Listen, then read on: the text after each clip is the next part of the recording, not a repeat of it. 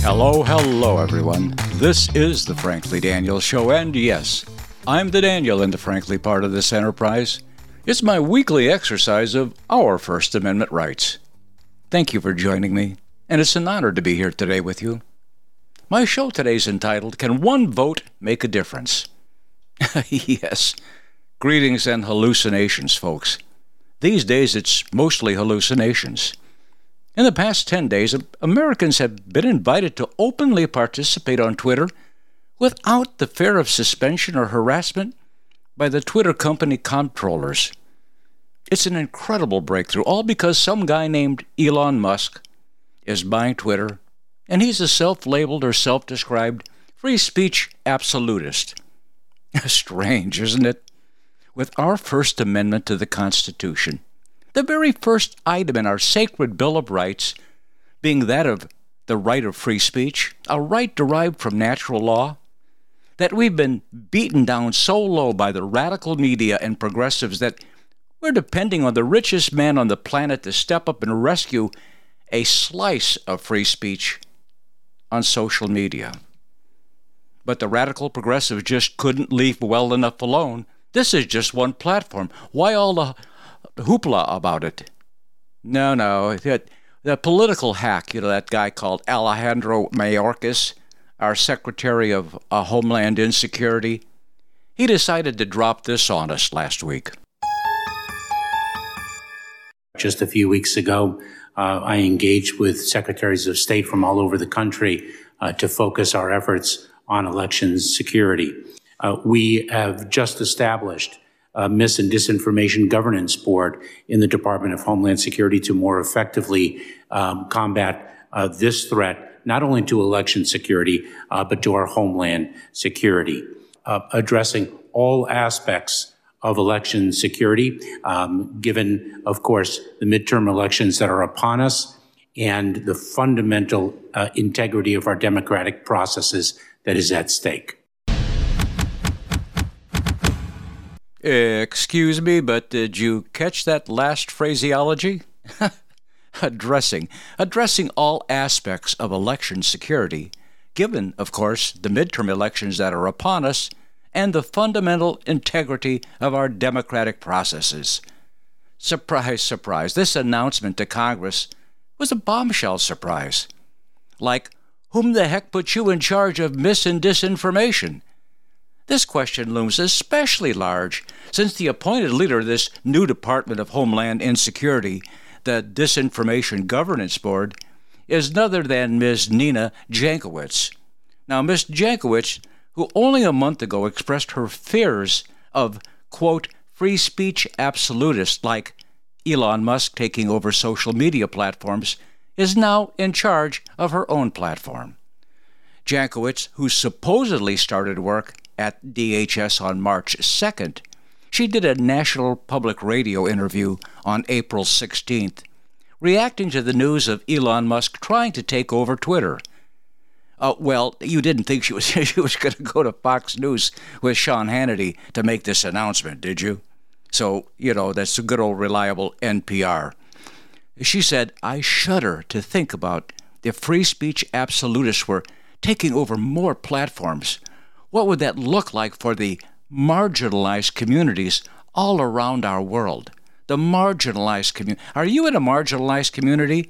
No, we all know what they're talking about. The rest of us are racist. They're going to be talking about all the stupid things we say to the marginalized communities and keeping that straight, especially since the midterms elections are nearly upon us. Most of the criticism of this board, dubbed the Ministry of Truth, in reference to George Orwell's book 1984, that he published in 1949 as a warning against totalitarianism, has been scathingly negative. And yes, there's a Republican movement afoot in Congress to stop this nonsense. But predictably, there's not one Democrat vote in the House or the Senate to do anything about it. They think it's just fine. So let, let's, let's hear from Karl Rove, who writes for the Wall Street Journal, and, and get his take on the Disinformation Governance Board. Look, this is not a would be hire. She's been at this job for two months. We just found out about it yesterday uh, when Secretary Mayorkas gave his testimony before Congress. And I'm asking, what the heck were they thinking?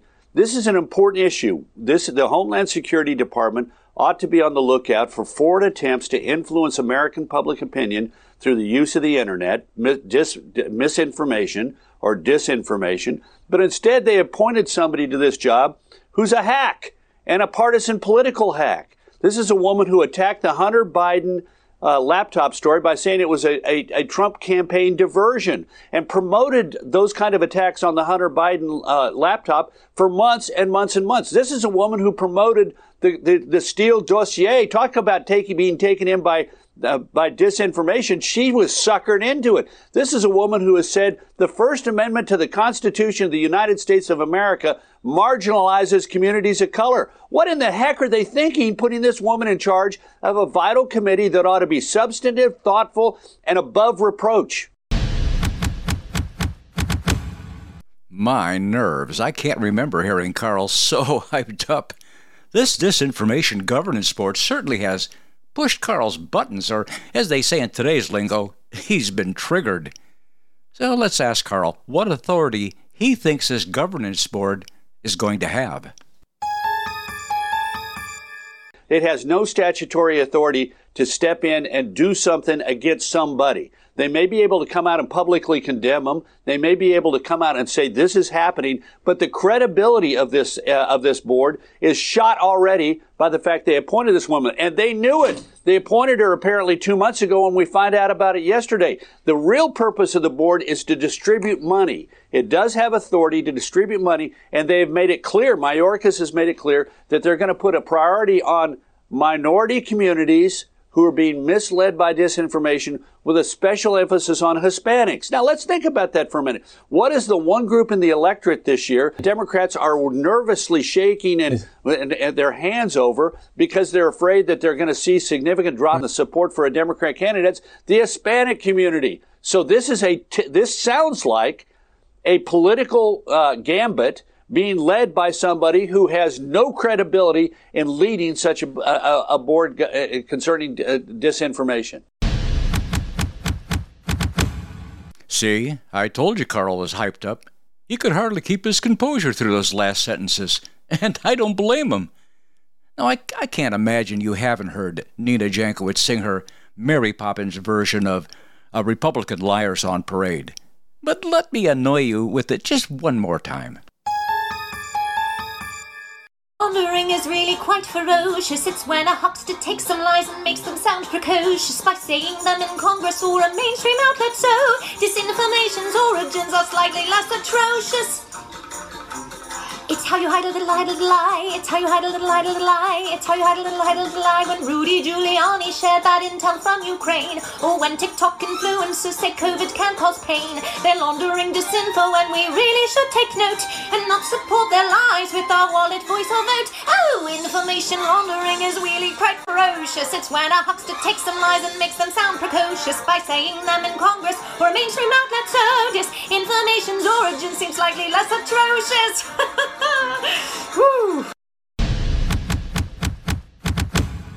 When information laundering is really quite ferocious, it's when a huckster takes some lies and makes them sound precocious.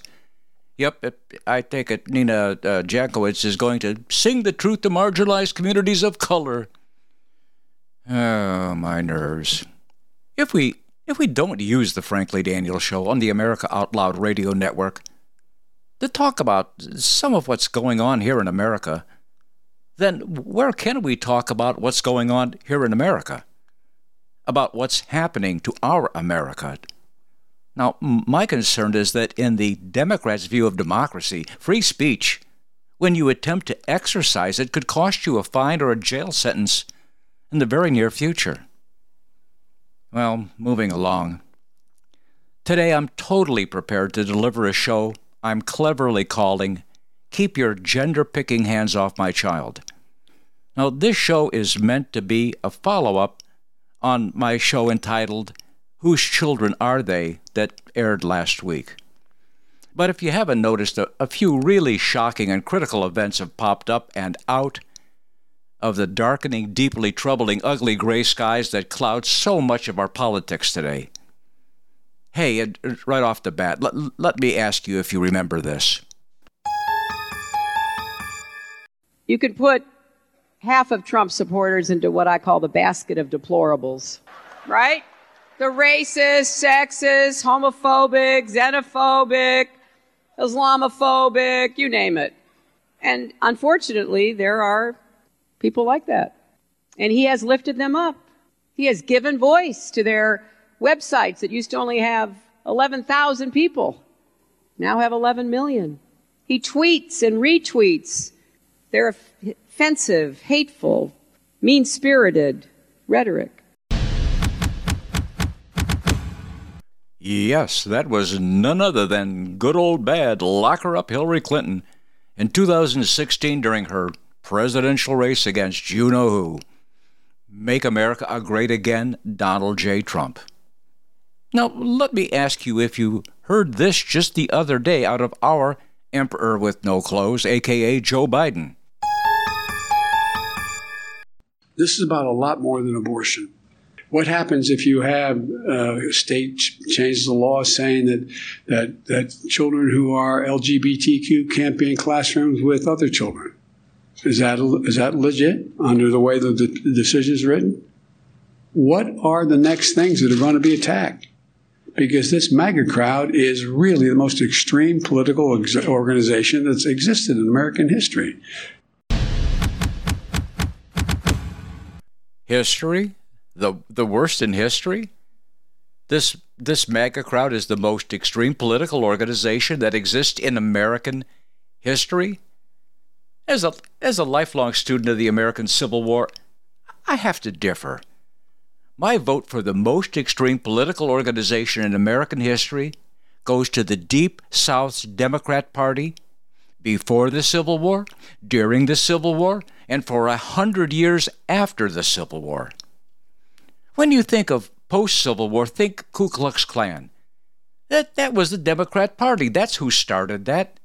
And think the real Jim Crow. In other words, the Southern Democrats. Those, those were the real Jim Crows. The same Southern Democrats that Senator Joe Biden was always pointing out as some of his closest friends. That is until recently. Now he can't even remember their names, which just might mean that, honestly, he just can't remember their names. Unfortunately, our children in elementary school who are now majoring in gender and sexual orientation studies will likely never get to the true history lessons as to who was responsible for slavery and the Civil War. Furthermore, uh, most assuredly, they won't find this history in the Teachers Union's 1619 syllabus on extremists in political parties in America. Now, I, I, I, was watching television when Joe Biden was trying to sell us a distraction that he's paying down the national debt and that this was some, something Donald Trump never did. Oh, quite to the contrary, according to Joe, as, as, as if this made anything better at the supermarket, the pharmacy, or the gas station, or any place else you had to spend money. And, and forget about buying a house nowadays. People are, are having to take out loans to pay for gas. How is anyone going to be able to buy a house with mortgage rates climbing? And at the end of Joe's patting himself on a job well done, he decided to spew this crap about MAGA crowds. Or is it MAGA crowds? I can never seem to get that right. All this in an effort to supersize Hillary's basket of deplorables. I feel compelled to, to share with you something quite private about myself. I, I'm, I'm proudly a member of the Basket of Deplorables. I'm also a proud member of the MAGA crowd, or MAGA crowd. I'm also a male, white, and a parent of three sons, likely making me eligible for the Democrats' fictitious domestic terrorist list. This despite I don't think my membership in these very American political and demographic categories has anything to do with extremism. As God is my witness, I am not a racist, sexist, homophobic, genderphobic, or Islamophobic, white privileged male with white supremacists, or any other such phobia. But, but there is one thing for sure. Democrats, or should I say radical progressives, parading around as moderate Democrats. These people are beyond any doubt obsessed with Donald Trump. And they're scared crazy about the millions of us that want our America back from them. By theft, cheat, fluke, or mob rule, we let them occupy the White House and Congress these past 16 months. But now we want our America back.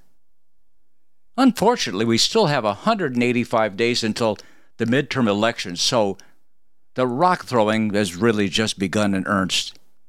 And uh, and what's what's this comment about Joe? What happens if you have uh, a state changes the law saying that, that, that children who are LGBTQ can't be in classrooms with other children? Is that, is that legit under the way the, the decision is written? What are the next things that are going to be attacked? I'll get into this later on the show, but come on, man. The Supreme Court's possible ruling on Roe v. Wade has nothing to do with the LGBTQ elemental PQRX community, and certainly not children in classrooms. Talk about demagoguery. Everything with the Democrats is about fair, fair, fair, or it's racism, and then more fair. So allow me to plow ahead and get this off my chest. I'd like, I'd like to ask you a personal question. If it's too personal, you're, you're under no obligation to answer it. And I'll completely understand. Uh, really, here it comes. R- ready? Do you believe one person can make a difference? I'm, I'm not putting any qualifications on this question. It's just a straight up do you believe one person can make a difference? Now, while you're thinking about it, let me share with you that I've been thinking about it too. Perhaps the answer to this simple question depends on whether you're an optimist or a pessimist. Now, this dichotomy between being an optimist and a pessimist didn't really help me answer this question. I'm sort of a glass half empty, a glass half full kind of guy, depending. So let me ask uh, Did you vote in the last election? Now, if you did, whether you realize it or not, you believe one person can make a difference. Honest, that's what I believe. One vote by one person can make a difference.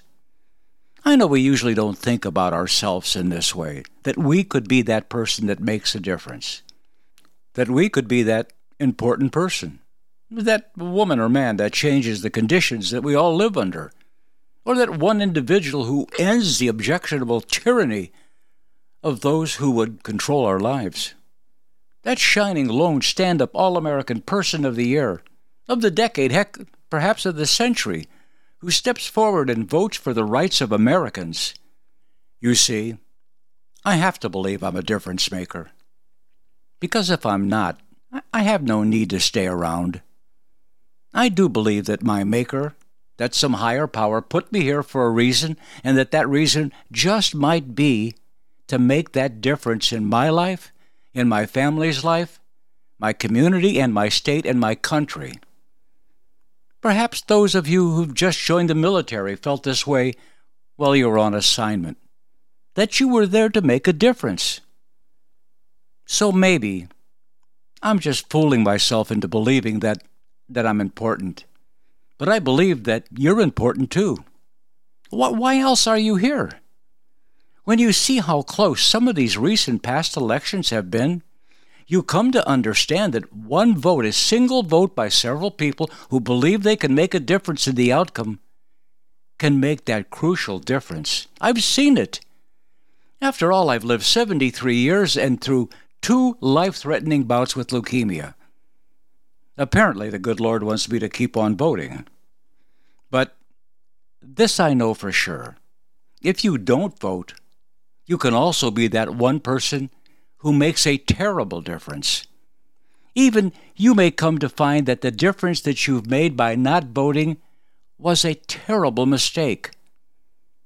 I'm going to share some, some confidential information with you. I trust you'll keep it to yourselves. I made a difference in the 2018 election in Florida for governor, for our Republican senator, and for our Republican state legislature as well. I voted for them all. I'm so proud of myself because I'm living a much better, a remarkably better life these past four years in Florida because of my vote. And yes, I'm proud of myself and proud and appreciative of all those who stood up and voted for this state's current conservative leadership. I'm delighted so many Floridians decided their vote, their selfless act of voting for the Republican slate in Florida, made a difference. Now, if you live in Florida and have visited any other states that have ice blue totalitarian progressive governments, then you know you know how different living here in Florida is. Do you know by how many votes our governor Ron DeSantis won his race by? Take a guess. What do you think? 100,000, 200,000, 500,000? 36,000 votes. 36,000 votes in a state of 22 million and growing by a thousand new residents a day. Only 36,000 votes separated Ron DeSantis from his opponent, Andrew Gillum, in 2018. By the way, I'm, I'm proud of Florida. I'm proud Florida had the presidential count in 2020 completed by 11 p.m. on the final day of voting. Florida is a state ridiculed in the past for voter fraud, but it's emerged as one of the highest rated voter integrity performance records. Oh, yes, the last presidential election, there was rampant voter fraud across scores of critical Democrat election precincts. And there's more evidence, more, more evidence emerges every day about the repugnant mail in voter fraud in these Democrat strongholds, the vote harvesting that went on. You know, Democrats follow the votes like they follow the science, and they make it up along the way. Let me ask you have you heard of any Democrats complaining about being cheated at the polls in the 2020 presidential election? Oh, they seem just tickled pink with the outcome. But uh, let me remind you that Governor Ron DeSantis and Senator Rick Scott nearly lost their races due to voter fraud happening in heavily Democrat precincts during the 2018 state elections. Now, an extensive state audit found that the 2018 election in Broward County, big county, was marred by waste, extra votes, unnecessary delays, extravagant cost, and potential voter fraud. M- mind you, this was just one county in Florida. Much of the same occurred in Palm Beach and other heavily Democrat districts in Florida. Candidates at the time, Ron DeSantis and Rick Scott, sued Broward County and other Democrat controlled counties during the vote count in order to preserve evidence of mismanagement that favored Democrat candidates. I shudder to think if those 36,000 Republicans and independents had decided to stay home in 2018. One person and one vote can make a difference. Now, please don't be lulled into thinking that your candidate for state office or Senate or congressional representative are going to win because the polls say they're way ahead of their Democrat opponent. Democrats' only hope, their only hope is that you'll buy into an excuse to use your time differently and forego voting altogether. The social malady we must guard against is complacency. Our busy lives, you know, they're so busy these days. There's an undertow there's an undertow and urge of distraction, and it's easy just to back off and, and let somebody else determine the outcome. Oh, haven't you heard people say, my vote probably doesn't count anyway? Wrong. There are those among us who also say, if, if, if I go and vote, my vote will just be canceled by someone on the other side of the issues. Uh, therefore, what's the use? Think about it this way it's you who may be blocking someone on the other side from winning these election battles. That's what's important. One vote does make a difference. If you don't vote, their vote stands and wins the day. There's only one thing that Democrats fear. There's only one thing that's going to start this nation back to recovery and growth, And that one thing is voting Democrats out of office. Have you heard this before? If not, let me let me share this item of social psychology or sociology, if you will. One of the most significant social phenomena known about the American public is something referred to as loyalty, voice, or exit. Again, loyalty, voice, or exit. Now, people are either satisfied and loyal to the policies of their government, or they use their voice and vote to change the system. Now, when voice fails, Americans resort to exit, and they leave for where they can uh, remain free and enjoy the liberties of our Constitution says that we're entitled to by natural law. But when loyalty to a system and a government is lost, and exit is too expensive or just ridiculously impractical, we come back to voice. And this is where most of us find ourselves today. But will we use our voice? Oh, I mean, yes, uh, Twitter's fun and so is Facebook, but I'm not talking about these social media avenues for exercising our voice. I'm talking about our political voice. Will we take the time to learn about who's running for what office in our local, county, and state elections? Will we contribute resources to our preferred candidates so they can get their messages out to the public? Reclaiming our America is 185 days away but it's still far from becoming a reality. And it will never be so if we don't vote. So be that one person who makes a difference. Well, it's about time to hear from Kamala or Kamala or Vice President Harris. It is time for us to do what we have been doing, and that time is every day. Every day it is time for us to take a break a very short break, and then it's time to come right back because every day it's time to come back and hear the rest of the story. And do I have a lot of important information? You'll be happy you made the time to come back and hear. So hit the head, hit the fridge, and hurry right back. You know you're loved here on the Frankly Daniels Show, and I'm not kidding. Look, I'd like to make a rocket science out of it, but I can't. Povidone iodine nasal sprays work by reducing the viral load, reducing the viral burden, and making it easier for your body to overcome all these airborne pathogens. Do yourself a favor. Check out the banner ad on AmericaOutloud.com and use the promo code OUTLOUD to stay protected and get 20% off. Stay protected with Cofix RX.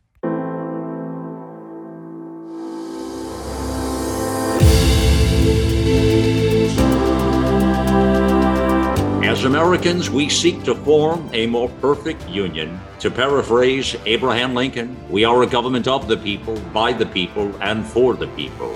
And God willing, we shall not perish from the earth. AmericaOutloud.com. Liberty and justice for all.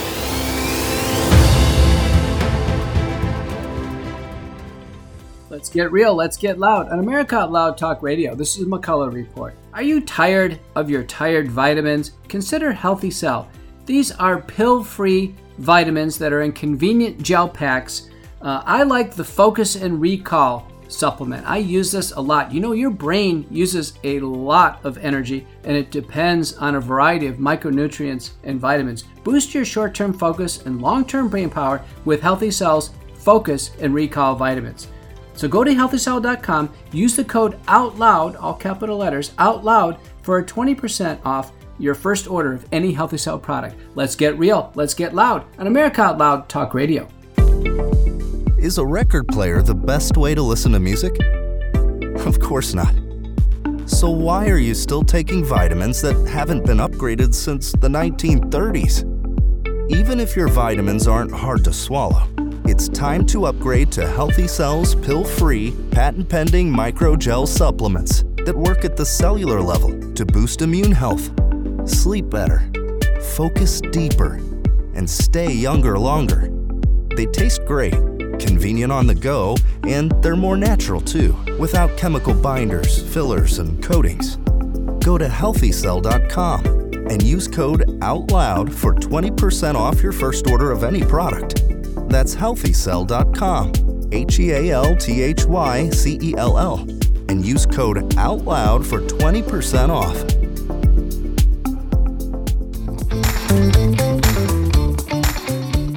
Hello, hello, and welcome back to the Frankly Daniels Show. Okay, okay, I, I promised to calm down and slow down and, and apparently turn the volume down.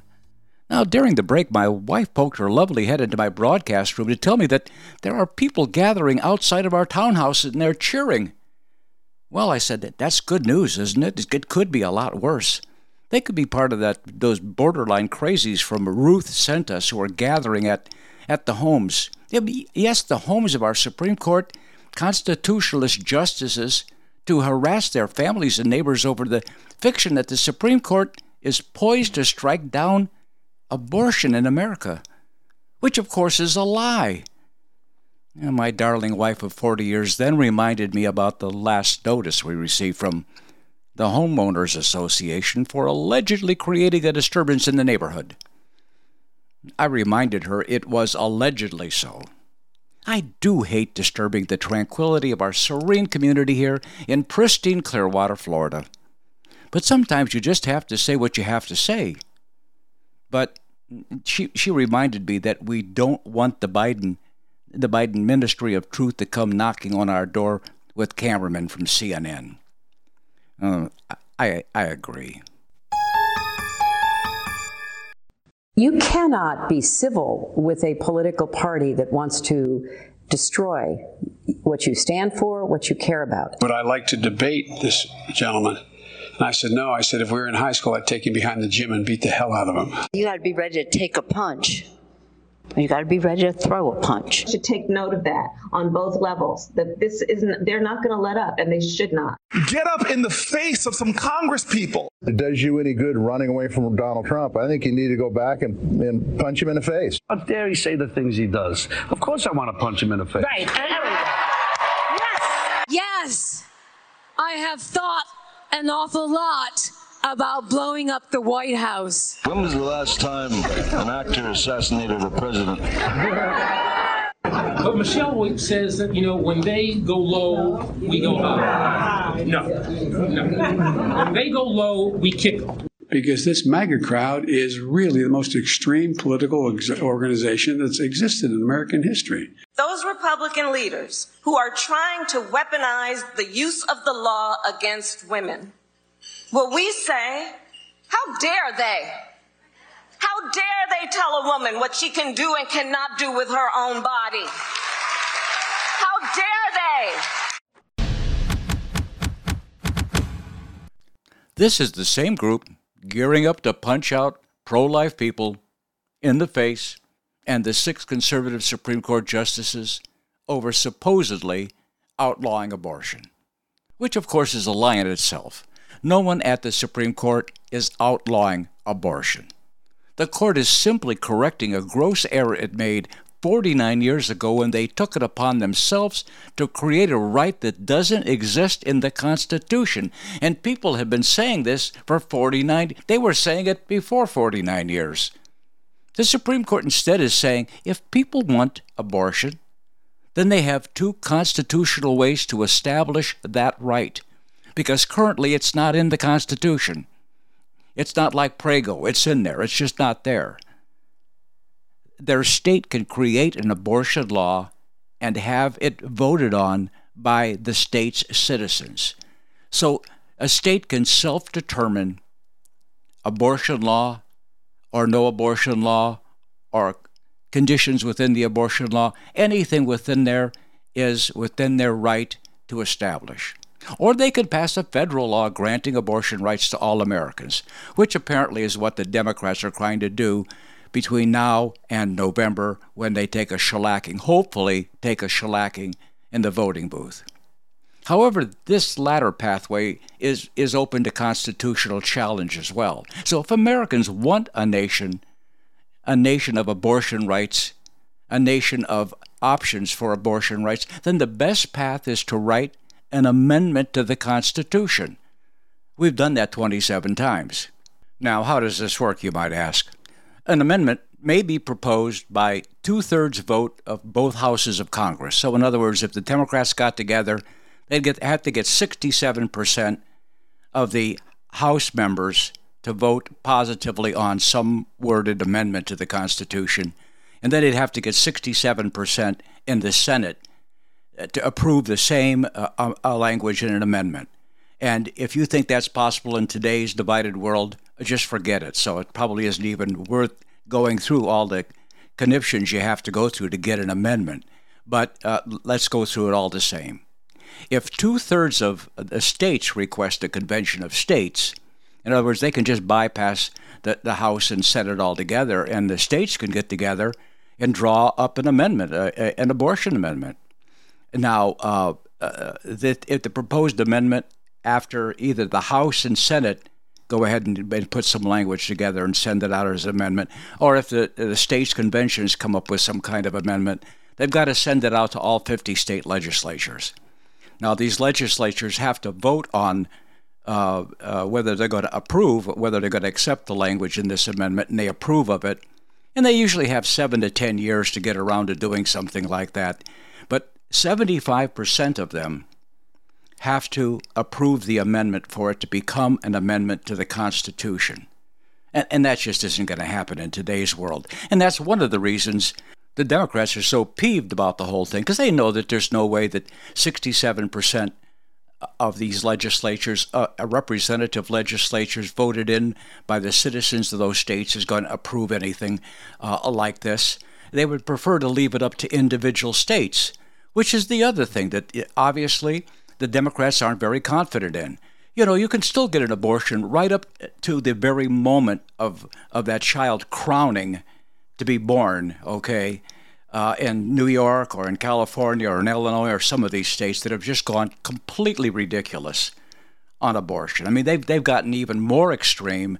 Talk about trying to limit uh, these trimesters or when you it's possible to have an abortion to where really you know, there's the least uh, damage in some people's minds uh, that, that, can be done to, uh, to, to, a potential baby. But uh, this business of anytime, anywhere, anywhere along the gestational cycle is just an abomination. But the, the Democrats are really worried that, you know, there's at least uh, 27, maybe 30 states that are going to put really harsh limits on abortion.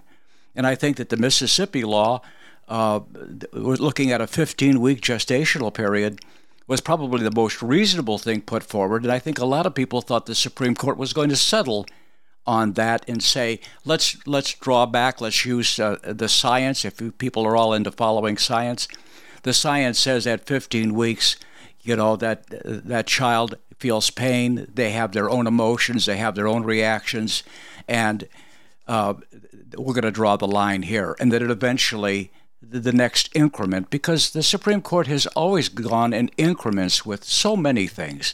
They don't decide these huge decisions all at once, but in this case, they really, they really have come about to that apparently, and and are just saying, you know, it I'm sorry, it's not in the Constitution. There's no such right. You can't even derive one.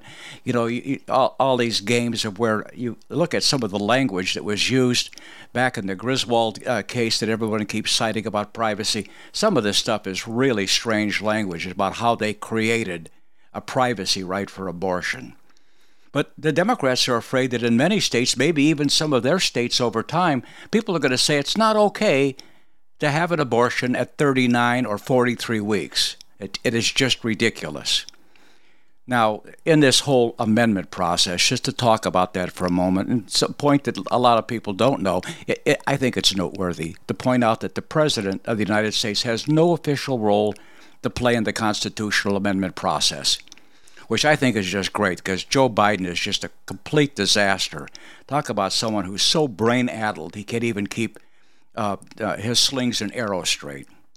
Now, I'm going to address the abortion in a few minutes, and, and next week on the next week's show is going to be totally devoted to it. But suffice it to say that the potential of the Supreme Court striking down Roe v. Wade and Casey in no way outlaws abortion. It's very simple. It very simply says there is no and has never been a constitutional right to privacy that ensures access to an abortion. Just because you have the right to use contraception to prevent a life from starting doesn't give you the same right to end that life after it has started. There are plenty of activities you can do in private that confer no legal or constitutional right to do them just because you're doing them in private. You can't kill people in private. You can't molest children in private. And, and a host of other criminal activities that are illegal to do in private or in public.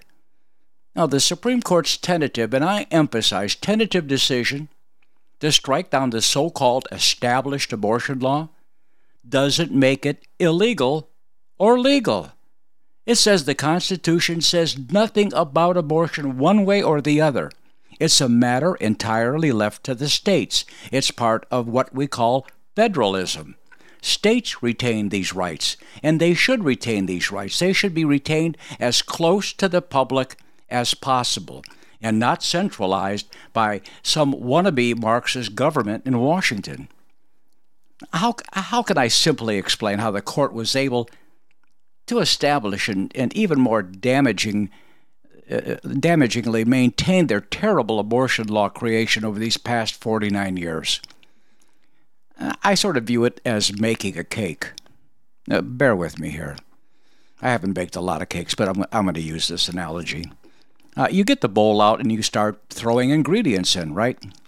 No one's exactly sure of the recipe. They're just all going to sort of chime in and, and throw ingredients as they sort of think they may have something to do with baking a cake. This cake is going to be the abortion cake. But uh, they, they do know what the cake is supposed to look like and taste like. I mean, they all have an impression in their mind what this cake is supposed to be. So they, they start searching for what to put in the bowl. Uh, they grabbed the First Amendment, they grabbed the Fourth Amendment, they grabbed the Fifth Amendment, they grabbed the Ninth Amendment, and the Fourteenth Amendment, and they toss them all in the bowl. Now, no one is sure if any of these amendments is an essential ingredient but they throw them in just to be safe, you know. They can't hurt anything. That's, that's sort of the theory.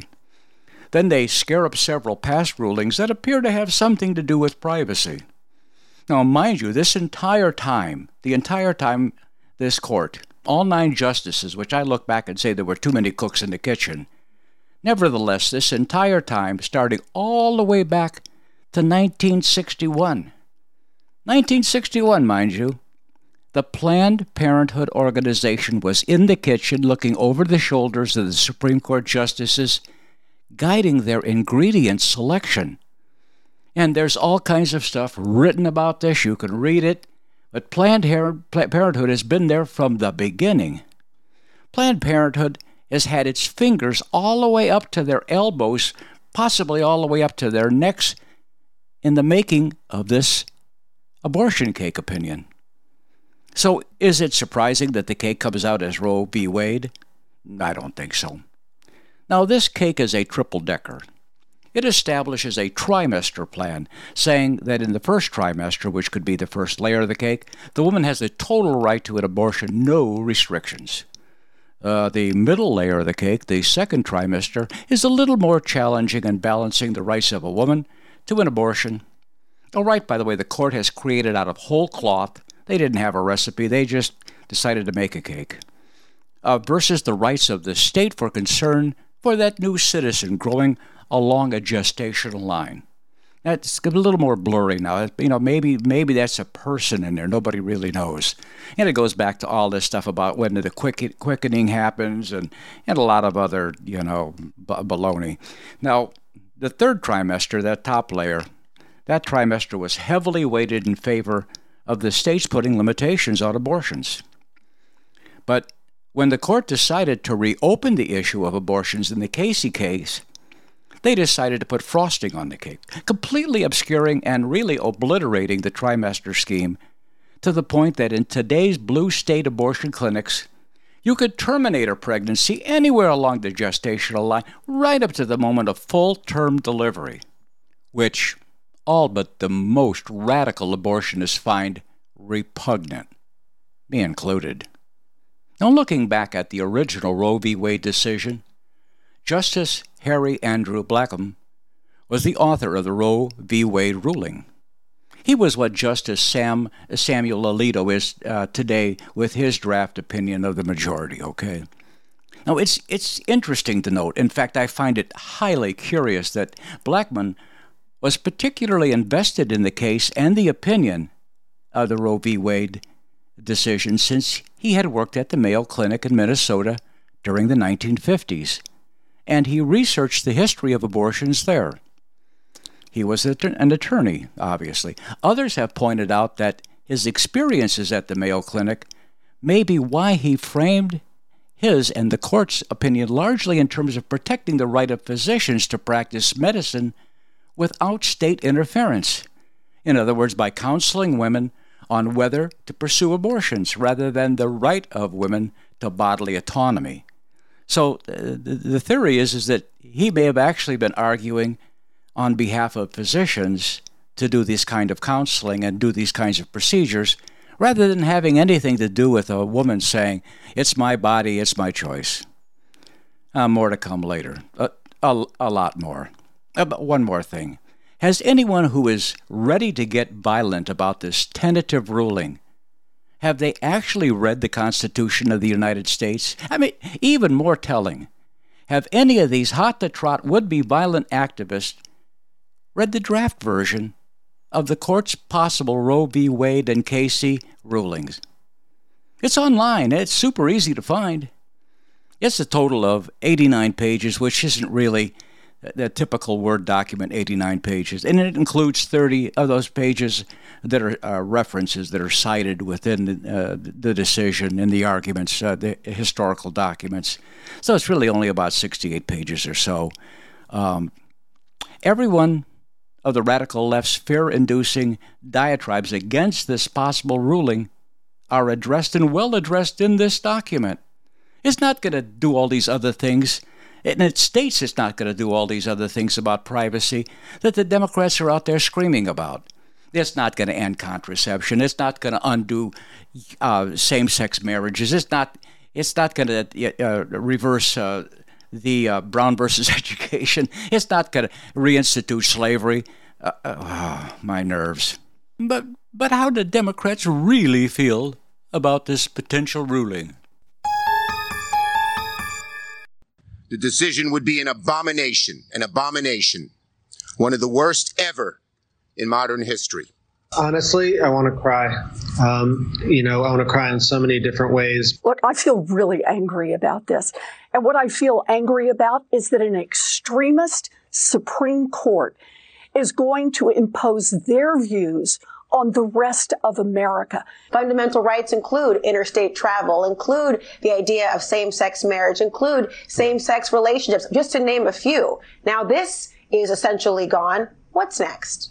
as I was getting ready for the show this morning, I was thinking about Hillary Clinton and how this just might put her over the edge and make her jump back in. But I mean, it's just, this is the kind of news that rocks your world as a woman. No one is safe. This overturning Roe will be a mass criminalization event. It will undercut majoritarian democracy, undermine privacy protections, and pour gasoline on our already inflamed political divisions this is just the beginning. Next, they'll go after gay marriage and, and maybe, maybe, uh, uh, the board, the, what is it, Brown versus Board of Education? Yeah. They already eroded our voting rights a little yeah. bit. Yeah. So I see some, I see fascism down the line here. I don't know. As I've already said, all of these complaints are very well addressed in this 98 page document. 68 pages in reality, uh, you don't have to be a lawyer to understand the solid, logical, and well cited rationale of Samuel Alito, an Associate Justice of the Supreme Court of the United States for quite some time now. I highly recommend you read it.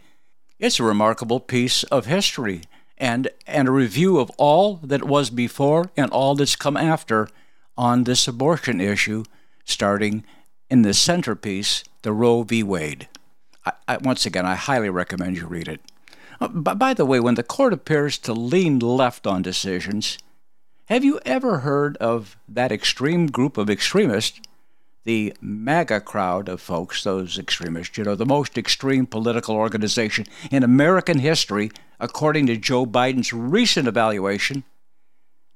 Ha, ha, have you ever heard of these badass Americans ever doxing the homes of the three Actually, I think there's four when you include uh, Chief Justice John Roberts. But uh, the three radical progressive justices, did anyone go go there uh, uh, uh, from the right and harass those people? And as for Kamala Harris and her body, I'd never presume to tell a woman what to do with her body. I think the controversy really centers around what a woman wants to do with someone else's body. Now, as Al Gore would perhaps rephrase it, that other body is at the heart of a very inconvenient truth. Before moving on, let me comment on that string of voices in this last audio clip. First, no court is going to roll back same sex marriage, interracial marriage, the right to use contraceptives, or the right to go all the way in transgendering by adults, or whom you decide to have sex with, or any other such limitations. The key element is that abortion involves a third party. This isn't the same as deciding to have your arm amputated or having a mole removed by your dermatologist. I don't know if you've noticed, but euthanasia isn't universally legally sanctioned across all 50 states. Who would argue that assisted suicide isn't a private matter, just between you and your physician? Now, perhaps someday it will be, but this should never be a federal decision, and it certainly shouldn't be one for the Supreme Court to make law out of. For it is rightly left to each state to decide that for itself. Second, the possibility of this decision on abortion sending Hillary over the edge is completely moot. Hillary has been demonstrably over the edge for the past 30 years. I consider her the female version of Humpty Dumpty who fell off a wall, a very high wall, and all the Queen's horses and all the Queen's men can't possibly put Hillary back together again for another presidential run. Abortion isn't going to be criminalized in America, but there's going to be limits as to when you can legally have an abortion in any state. Third, no, it's not true returning abortion to the states to decide isn't the death of majority democracy, by the way, which is redundantly redundant. By definition, in a democracy, the majority rules. The problem for the Democrats is, is that they, they can't muster majority of voters in every state in the Union to vote abortion or any other number of woke ideologies into law if you have to go state by state to do it. They want to do it by central command. Now, I ask you, just because New York and perhaps Virginia have laws that allow abortion up to and including near term delivery, doesn't mean the folks in Florida wish to the laws in New York imposed on them and vice versa. Now, allow me to, to share just a few paragraphs from Samuel Alito's majority opinion, which we still have to wait and see if it's going to be the opinion. Quote, our decision returns the issue of abortion to those legislative bodies, and it allows women on both sides of the abortion issue to seek to affect the legislative process by influencing public opinion, lobbying legislators, voting, and running for office. Women are not without electoral or political power. It is noteworthy that the percentage of women who register to vote and cast ballots is consistently higher than the percentage of lazy men who do so. I put the lazy in, I'm sorry. In the last election in November of 2020, women who make up around 51.5% of the population of Mississippi constituted 55.5% of the vote in that year. Fourth, the release of this ruling in June, if it remains the same, will not pour gasoline on an already inflammable political division. Um, my point is with gasoline at five bucks a gallon and rising, I doubt anyone is going to waste it, even on a metaphor. Fifth, no, Joy uh, Behar, we're not going back to separate but equal inst- educational institutions because the Supreme Court decided to come clean about a wrong over unconstitutional abortion rights.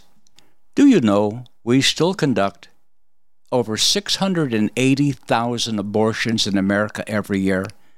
Nearly 700,000 abortions every year. And unfortunately, that number has been growing over the past two years.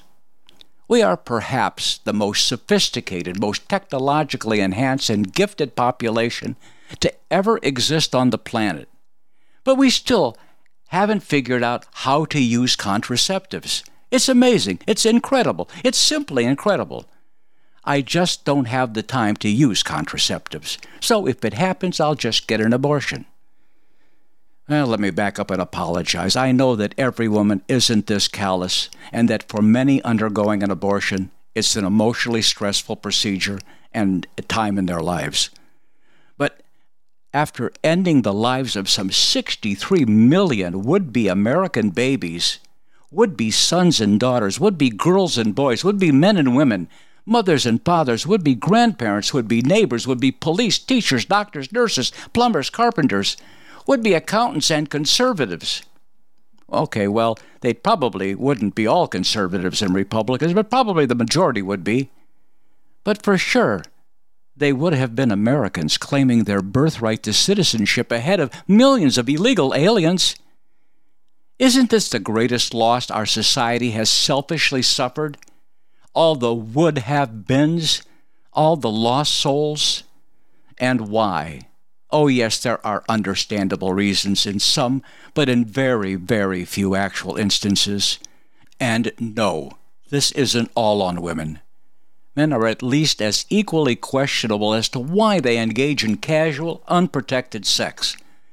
You know, there's only been one immaculate conception, and there's not another one planned, not that I'm aware of.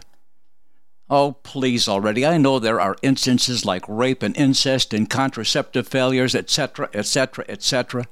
But come on. Not 680,000 a year.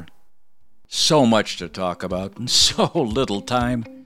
In closing, I want to say that our forefathers had their priorities in order when they made free speech our first constitutional amendment. I thank them again today.